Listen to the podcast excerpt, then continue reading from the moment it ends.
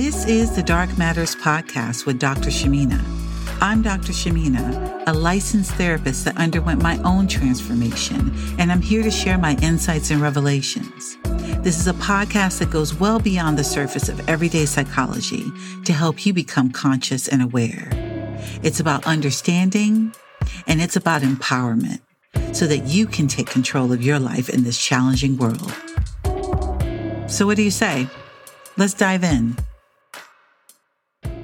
Hi, everybody. This is Dr. Shemena again. And today I want to talk about something that's a little different, kind of unique, but I want to talk about joy. Just the other day, I met with someone, like kind of like a potential client, and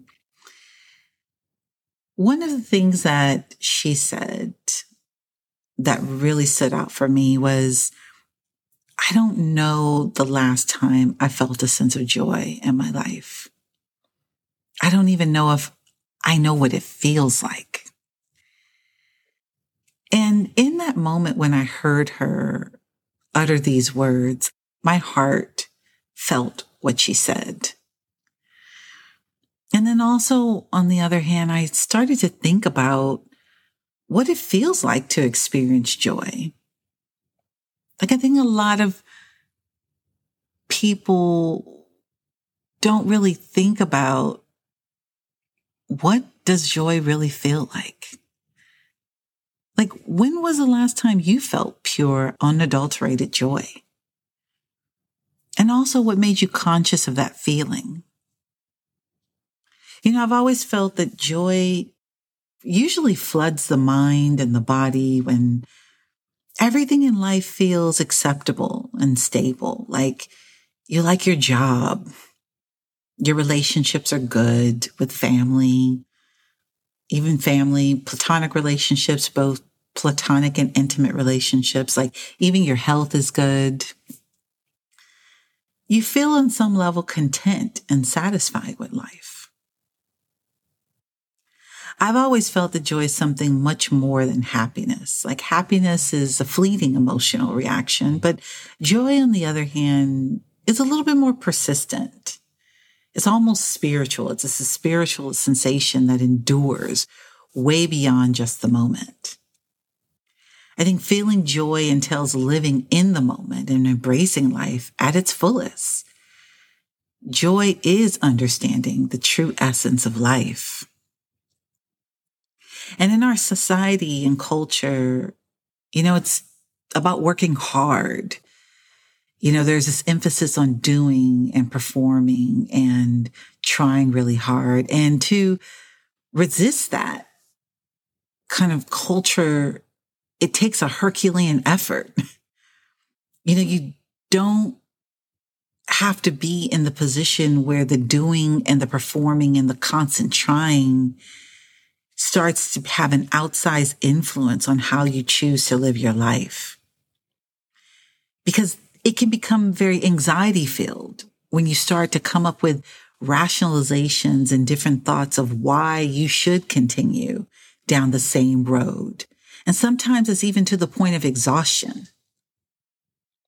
When anxiety and fears are driving the vehicle, it's not a conscious part of you that has a sense of reality of your own life.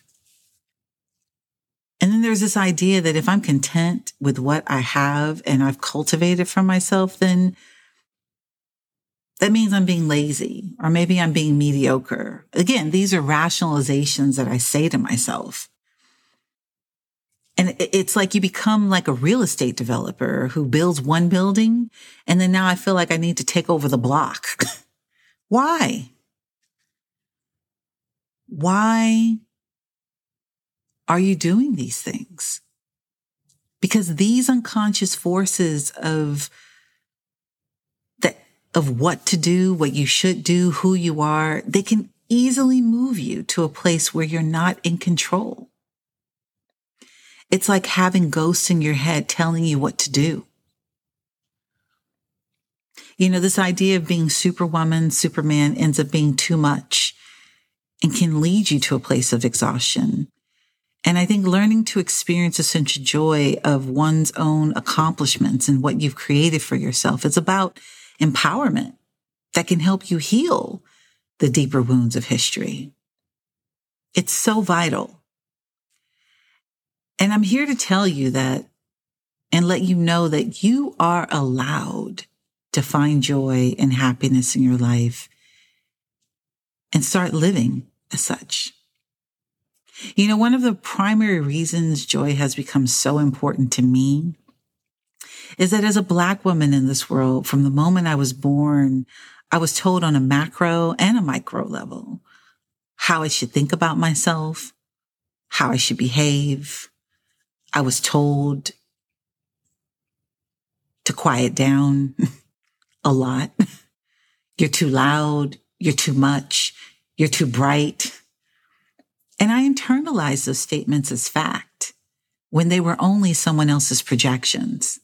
Like those statements hampered my sense of finding joy in every sense of my being. And I had to make a conscious effort to say to myself that I wanted to decide how to live my life and choose how I wanted to think about myself. You know, I was told many, too many times growing up, better to be safe than sorry. Like, how many times have you heard that? Better to be safe than sorry.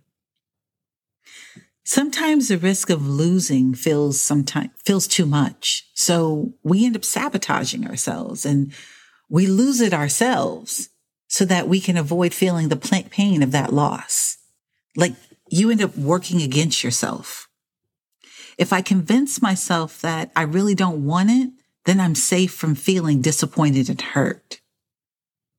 The constant contact with that kind of trauma, like with a small t, lives inside of us and manifests in waves that are not easy to spot. They're slowly etching away at your peace and your sense of being and how you behave. Think about how many times you may have said this silently to yourself when you really, really want to take a giant leap into uncharted areas. Better to be safe than sorry. But what I realize is it's a lot of fear. Fear of feeling pleasure and joy. I'm discussing this because many people fear experiencing joy. How many times have you felt joyful at something awesome, like an awesome, great time in your life, and then you suddenly felt afraid? And I'm not saying it's that kind of primal fear that you experience when you're watching a Stephen King movie or you hear a strange noise outside your window at midnight. But instead, it's the anxiety within is more like a sense of dread, a sense of unease. It's like, when is the other shoe going to drop?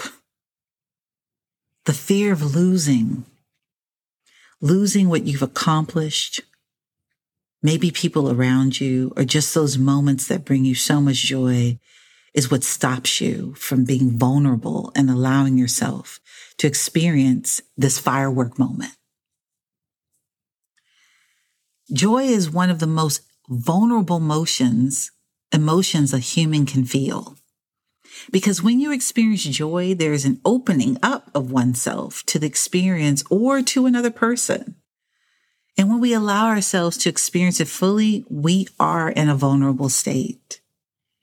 And when we fear, that takes over because we don't want to feel its opposite, which is the pain of the loss.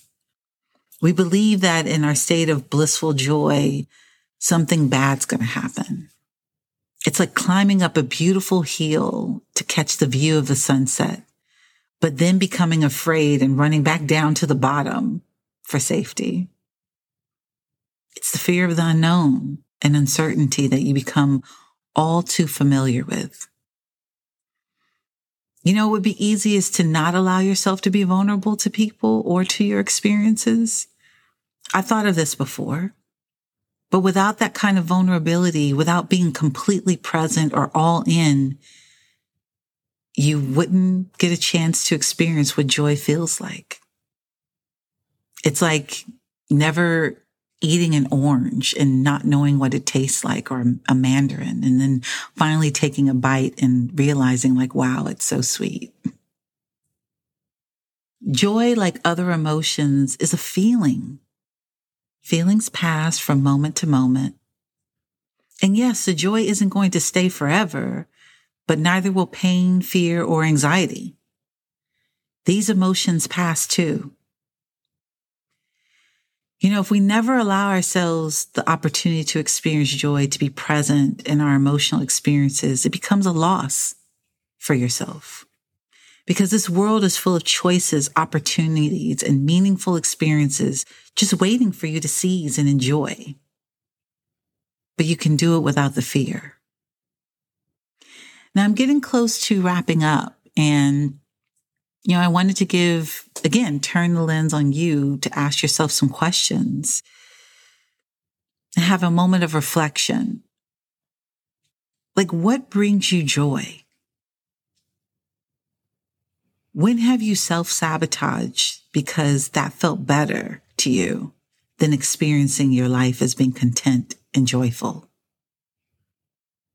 And last but not least, how can you start from this moment learning how to create more joy in your life and being present.